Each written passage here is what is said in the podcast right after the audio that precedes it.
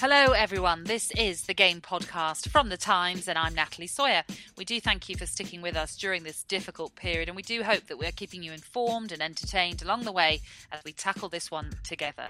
Joining me today is, of course, Gregor Robertson, but also today we have The Times chief sports reporter, Martyn Ziegler. Martyn, good to have you with us today. How are you? Hi, Natalie. Hi, Gregor. Yeah, all very good. Um, I think very, very busy, despite the fact there's no live sport. There's still lots to write about. Indeed, I'm going to get, going to get into uh, some of those issues a little bit later on this podcast. Um, Gregor, we've got to check in, and Martyn, I'll be asking you about this in a, in a short while. How's those push-ups going? The big five zero got hit this morning. No, incredible scenes. Yeah, Gregor, we, we we we asked for forty nine. You've given us fifty. Uh, I hit them out. I knocked out the park. uh, can we stop Wonderful. talking about it now? Because I'm not sure I can go much further than this. how how shaky were you getting to 50? Real shaky. I think Susie oh. was ah. hiding her laughter from kind of. She was hiding behind the camera, suppressing her laughter. But uh, I got there, so I'm pleased and really delighted. Well, do you know what? I'm really happy for you, but I'm not sure it'll be the last that we talk about it. Oh, uh, Martyn, I don't know if you're aware, but Gregor's been doing this sort of press up challenge with his mates. Uh, do you fancy joining in at all? Uh, can I get back to you on that? Maybe in about uh, a year's time. Yeah, that's all right. Well, we'll come back to you uh, this time in 2021 then. Um, coming up, we're going to discuss 40 days and 40 nights without football, and Martyn will tell us more about the ongoing political battle at Newcastle United. So there's lots for us to get through right after this. VoiceOver describes what's happening on your iPhone screen. VoiceOver on, settings so you can navigate it just by listening. Books, contacts, calendar, double tap to open. Breakfast with Anna from 10 to 11. And get on with your day. Accessibility. There's more to iPhone. This is Paige, the co-host of Giggly Squad, and I want to tell you about a company that I've been loving, Olive and June. Olive and June gives you everything that you need for a salon quality manicure in one box. And if you break it down, it really comes out to $2 a manicure, which is absolutely insane. It's also so easy to get salon worthy nails at home with Olive and June. The difference between how your nails used to look when you did them yourself and now with the Mani system is a complete game changer. The best thing about Olive and June too is it's a quick dry. Dries in about one minute, lasts for five days, and full coverage in up to one to two coats. Visit oliveandjune.com slash perfectmani20 for 20% off your first system. That's oliveandjune.com slash perfectmani20 for 20% off your first system system. Today's UEFA Executive Committee meeting has been completed, and we'll start today's podcast with some reaction to one of your tweets, Martyn, that you've put out with regards to this meeting. It's got a lot of football fans talking. This is what you've said. Uh, hearing UEFA's executive committee has just decided that if leagues do not finish, then qualification for the Champions League Europa League should be on sporting merit, which sounds like it will be a points per game basis. Now, we understand this would secure a Champions League spot next season for the Premier League's current top four, then of Liverpool, Manchester City, Leicester, and Chelsea.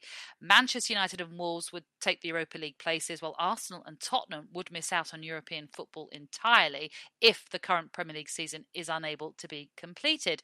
Martyn, we are starting to get some of the thought processes then coming through on the ideas of how next season will be impacted by this pandemic. Can you shed any light on how UEFA reached this decision that they've made, perhaps on Champions League and the Europa League, and how that will be uh, how that be worked out in terms of qualifying?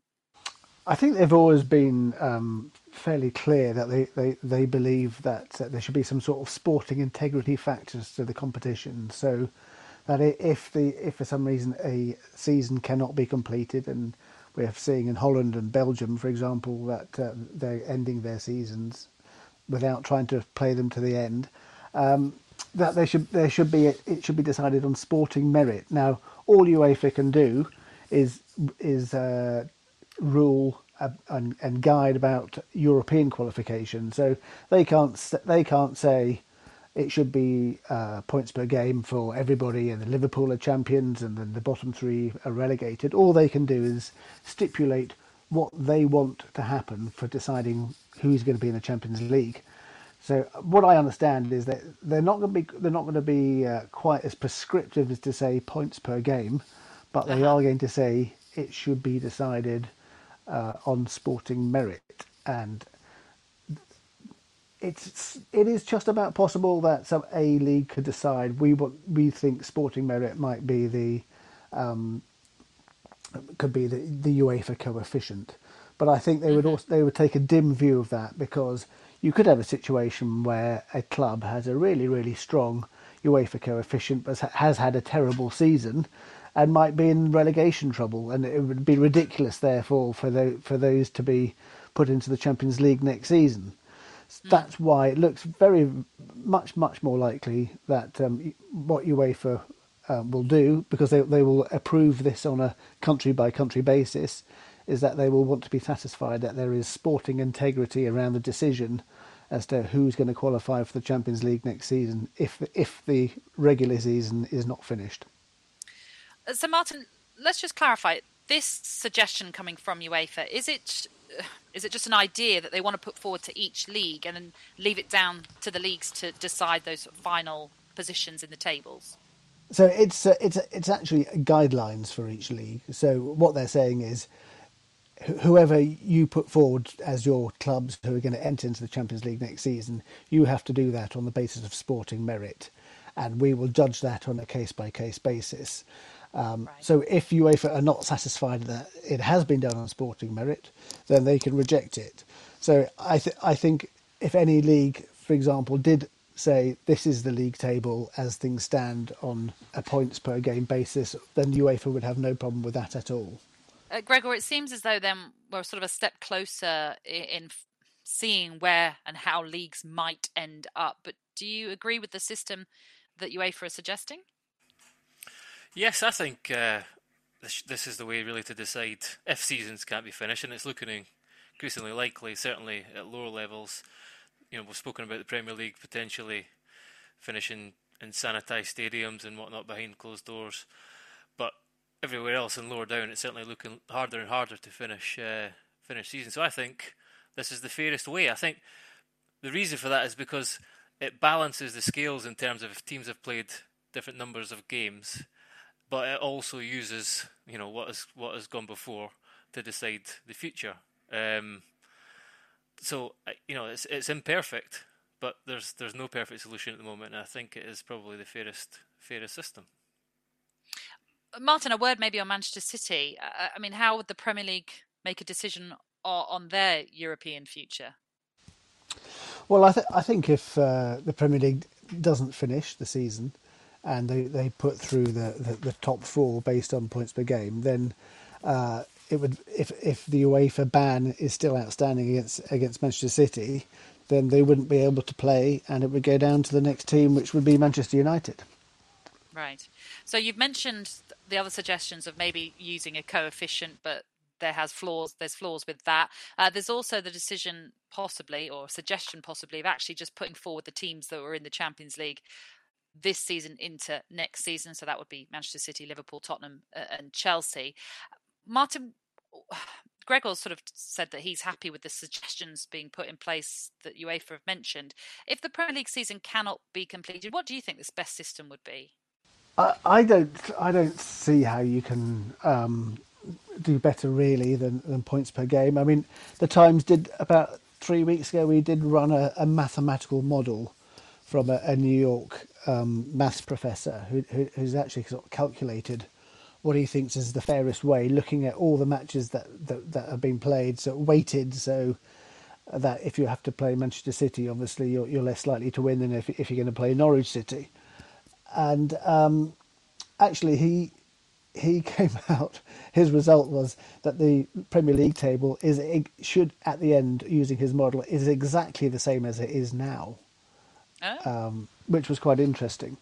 So on the points per game, there would be a couple of movements. I think um, the Wolves would drop a place, for example, and I think Arsenal would go above Tottenham on the points per game basis.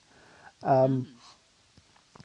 But uh, yeah, under the uh, under this this mass model, actually there would be they would there would be no movement at all, which is really quite interesting.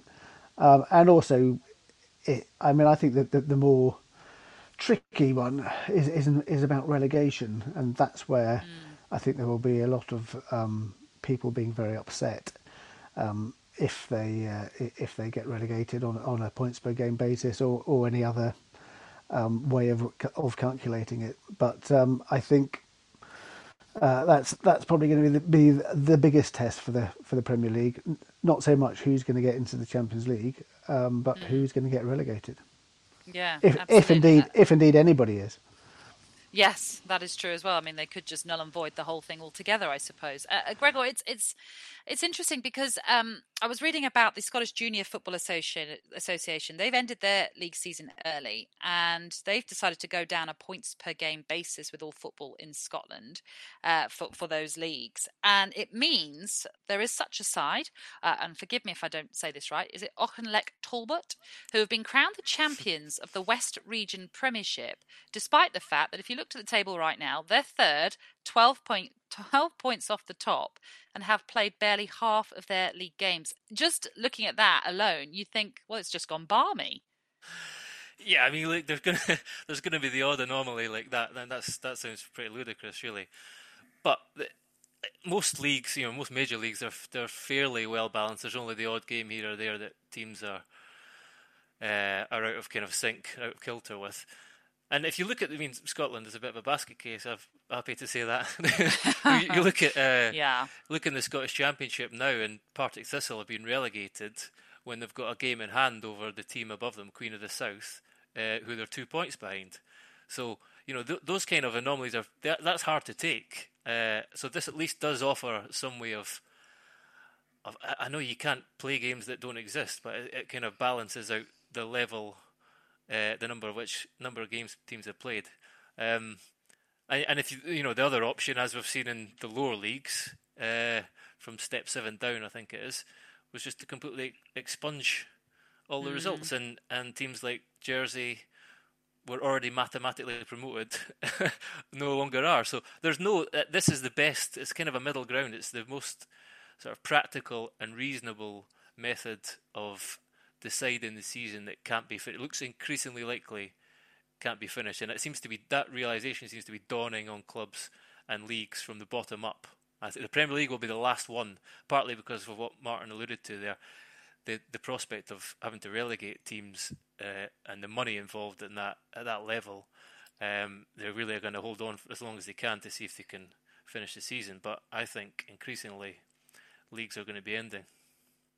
Uh, Martyn, just a quick one then on the Premier League. Um, uh, I presume the footballing minds are all coming together. They're already having discussions of the inevitable if the season isn't completed.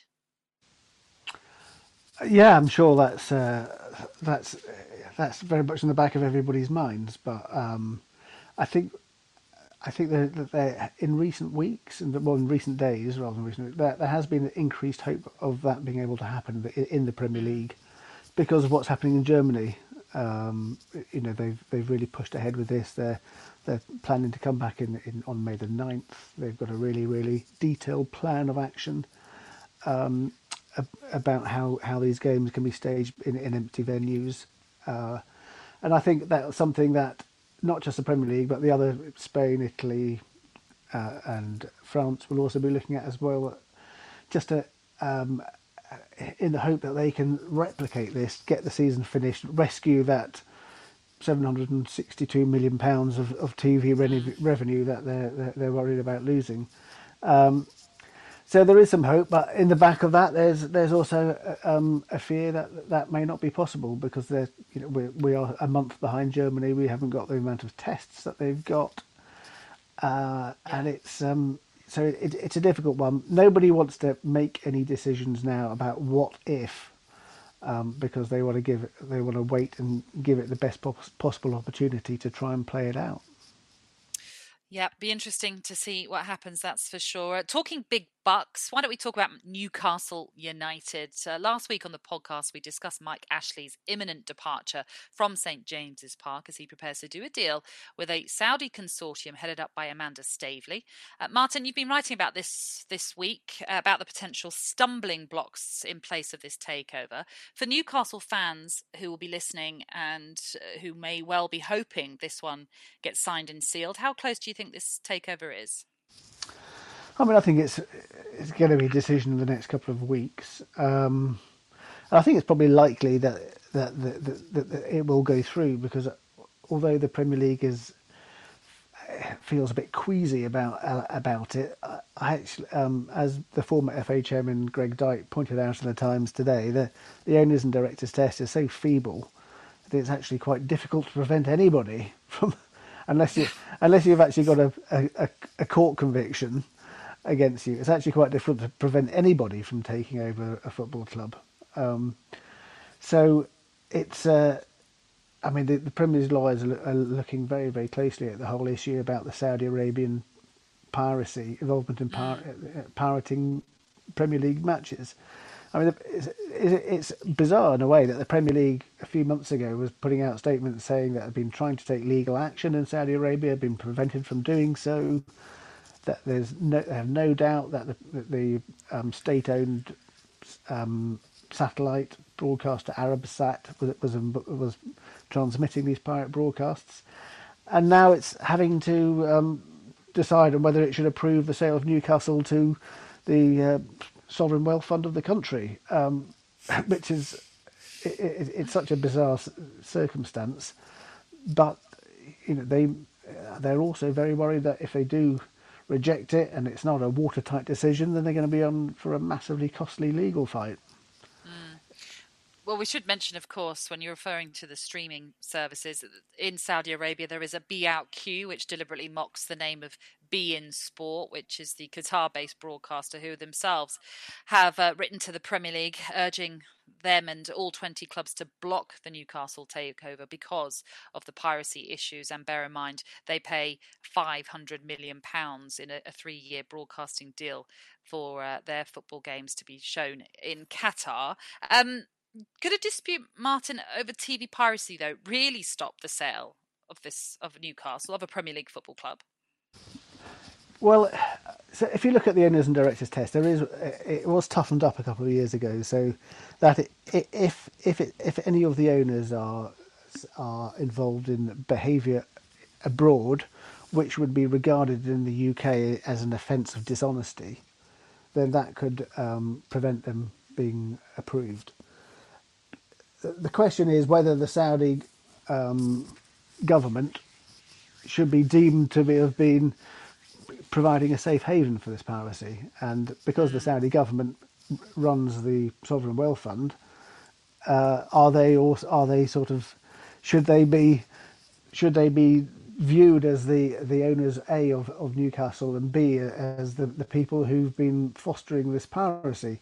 It's it's really really difficult to, to actually judge. Um, I'm glad I'm not the person having to make the decision. but uh, I mean, it is definitely a, a, big financial threat to the, the Premier League, though, because it, it's beIN Sport covers it has the TV rights for the whole of the Middle East. It's a it's the Premier League's biggest broadcast partner. It said it's it's had to lay off 20% of its staff because of the piracy already last year, and that it's going to have less money to to buy Premier League TV rights in the future if this piracy isn't tackled. So it might be that the Premier League say we will approve this, but they, want to have some sort of um, acknowledgement from the Saudi Arabians that they're going to they're going to shut down the operations that are in existence now.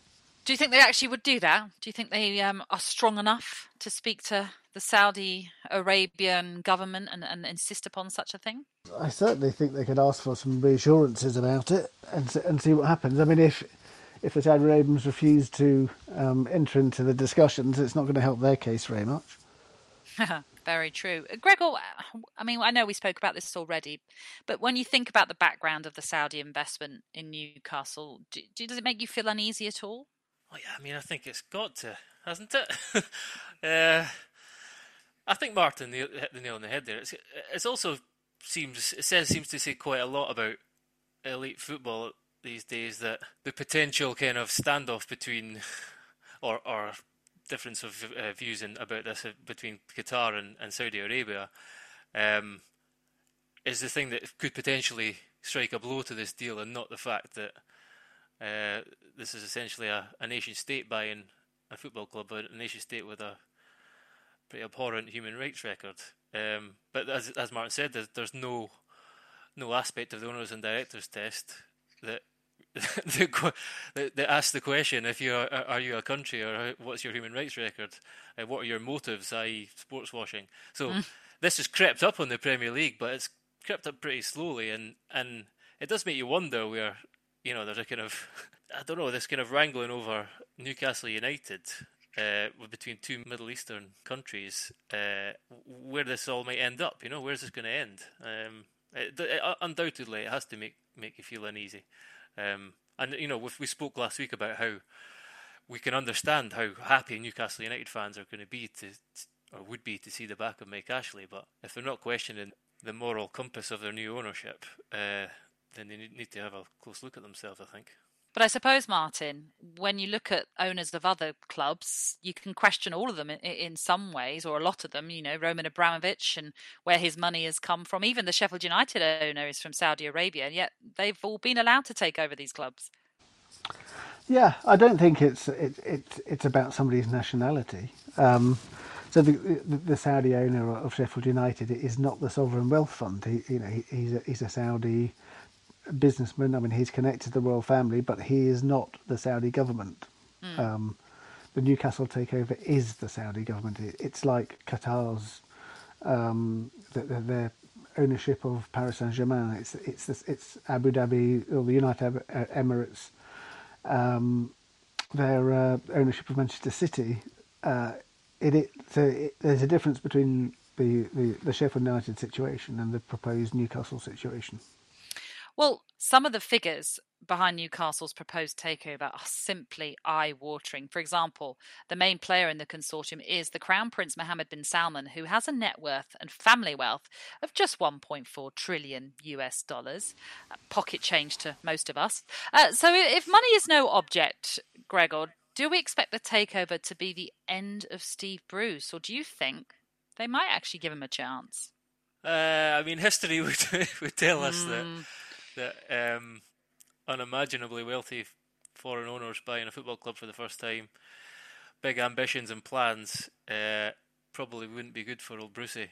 Uh, and I would have a lot of sympathy for him. He, I think everyone has been uh, surprised by how how well he's done in terms of you know Newcastle thirteenth, they're eight points above the relegation zone, um, and and given the circumstances in which he's he arrived and and he's sort of you know he was hardly serenaded when he walked through the door, um, and even after doing an admirable admirable job, I don't think there'd be many tears if he was shown the door either. So uh, I would definitely feel feel sympathy for him. But as I say, if you look at look at uh, the past, and even when when uh, Sheikh Mansour bought, bought Manchester City, he felt someone like Mark Hughes was on borrowed time. Um, you just feel that there's going to be a there would be a fundamental change of direction and ambition uh, within the football club, and that would probably spell the end. Not immediately, perhaps, but certainly not in the dis- too distant future of, of uh, Steve Bruce. I think. Mm, I mean, I guess Martyn, when you've got well, trillions in the bank, as we've just mentioned, you do want a glamorous name to head up your management at a club. Are you suggesting Steve Bruce not glamorous? Well, I mean, he certainly knows how to wear a tracksuit. Um, I just don't know if he I've fits never, the bill. I've never seen somebody eat a, a, bacon sandwich more glamorously than Steve Bruce. Oh, super! I mean, I, I, think everyone likes Steve Bruce, and I, would love to, for him to be given that opportunity to stay on. But you do have to wonder, whenever there is a takeover of a club, whether they just want to bring their own man in. Yeah, I mean, you can see it, can't you? Some sort of like top European manager um, coming in, whoever. I mean, I, am just like plucking names out of the hat, but you know, when you saw Mancini when he arrived at Manchester City, that sort that sort of figure, mm. somebody who was a sort of very very high profile European top coach, lots of pedigree, and yeah, as you say, lots of glamour. Probably doesn't eat bacon sandwiches. no, maybe not. But there's nothing wrong with a bacon sandwich, obviously. As you're listening to me, Daisy, Apple's iPhone disassembly robot, is dismantling an iPhone into lots of recyclable parts. That's how Apple recovers more materials than conventional recycling methods. Thanks, Daisy. There's more to iPhone. If you thought the only way to get a more defined jawline with natural looking results was through surgery, think again. Juvederm Volux XC is a non surgical injectable gel filler that improves moderate to severe loss of jawline definition and can help you achieve natural looking results with little downtime. Even better, this improved definition lasts up to one year with optimal treatment. No maintenance required. Improve jawline definition for a smooth, sculpted look with Juvederm Volux XC. For important safety information and to find a licensed specialist, visit juvederm.com. That's J U V E D E R M.com. Not for people with severe allergic reactions, allergies to lidocaine, or the proteins used in Juvederm. Common side effects include injection site redness, swelling, pain, tenderness, firmness, lumps, bumps, bruising, discoloration, or itching. There's a risk of unintentional injection into a blood vessel, which can cause vision abnormalities, blindness, stroke, temporary scabs, or scarring. Talk to a licensed specialist to find out if it's right for you.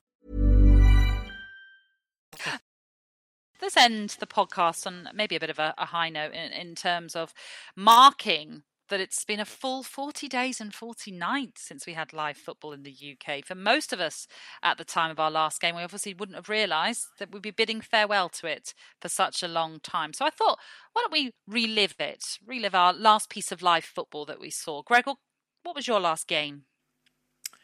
My last game was Sutton United versus Hartlepool United. Uh, oh, yes, when the National Gan- League was still continuing. Indeed, yeah, at Gander Green Lane, uh, one-one, and it was a very, very bizarre experience. You know, all football had shut down around it essentially, um, and even a lot of games in the National League were kind of falling the morning of that game. I, in fact, I was supposed to go to uh, watch Woking instead, and then that game was cancelled, so I had to kind of change direction in the car.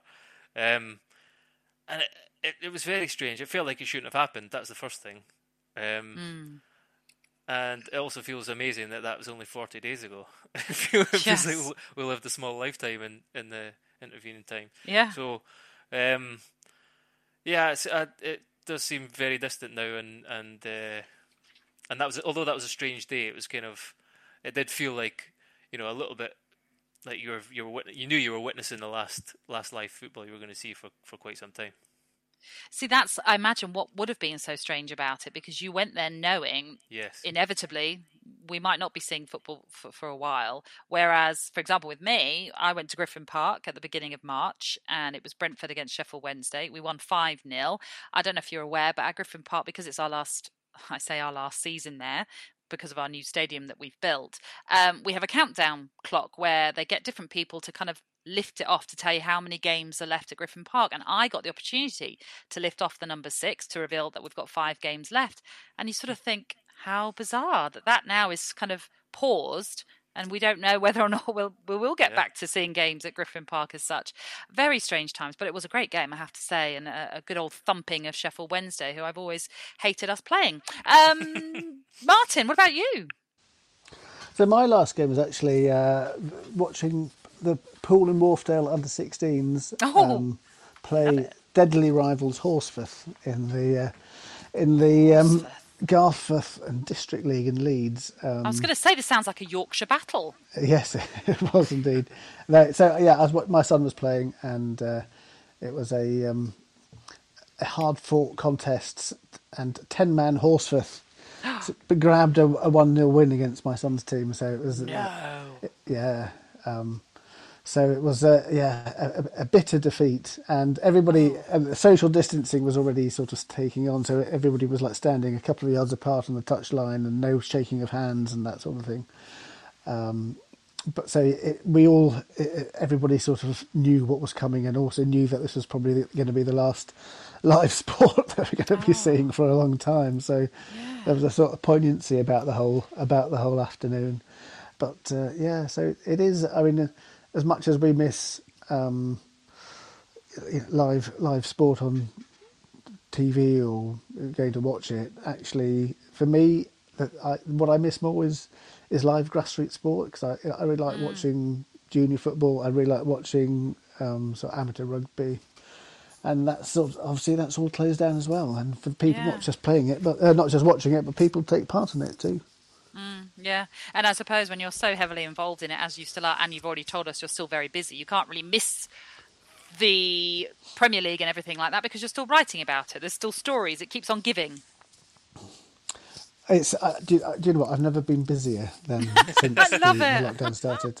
It's because it, it, there's so many things about you know events being cancelled and how it's going to restart, if it's going to restart, what the fin- financial effects of this whole crisis is, uh, not just football but across all sport, and, uh, and and then also the world keeps on turning with things like the Newcastle United story. Yes. So uh, yeah. Yeah, still very busy. What about you, Gregor? Then, what are you missing? Um, I think it's the kind of emotional pull of it all, and, and also the structure, and that even you know when when I finished playing football nearly four years ago now, um, that was that was the that was the one. Th- I, I don't know. The, football had always provided a structure, and then when I moved into this, you know, everything revolves around going to a game on a, on a Saturday and a weekend, and and then sort of analysing it afterwards, and, and then preparing for the next week. So that's completely gone. Uh, weekends are very weird, um, mm. and I think that's the biggest thing for me. It kind of it just feels like a bit of a, a limbo, and because the football calendar for my entire adult life has been has been what I've kind of has provided a structure. Yeah, and that makes absolute sense. Do you know what I miss as well is is that it is that structure. It is that also going to Griffin Park and being amongst your family and your friends that you obviously sit with when you're a season ticket holder as we are and, and just seeing those same faces i mean I, I i don't get to see my i haven't seen my brother for ages and uh and I do see my parents every now and then because I drop stuff off for them, but we stand very far apart. And that's what I miss that close contact with my family and friends at games. So, goodness me, I hope it returns soon, all safely, of course. But um, yeah, there's plenty I'm sure that everyone's missing out on. Um, for now, though, many thanks to you, Gregor, and to you, Martyn. You may find yourself with more time on your hands in the coming weeks. So do remember you can subscribe to the Times and the Sunday Times to enjoy award winning journalism online and on your smartphone or tablet. It is just a pound a week for an eight week trial. Just search the Times subscription for more information. We will be back with you on Monday for the very latest game podcast. Enjoy the weekend. Ultimately, stay safe.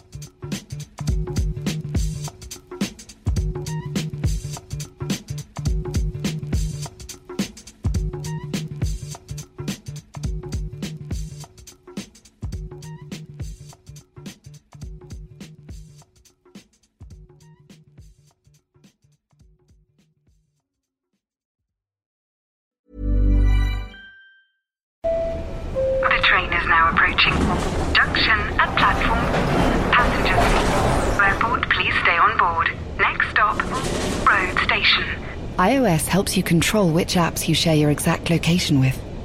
There's more to iPhone.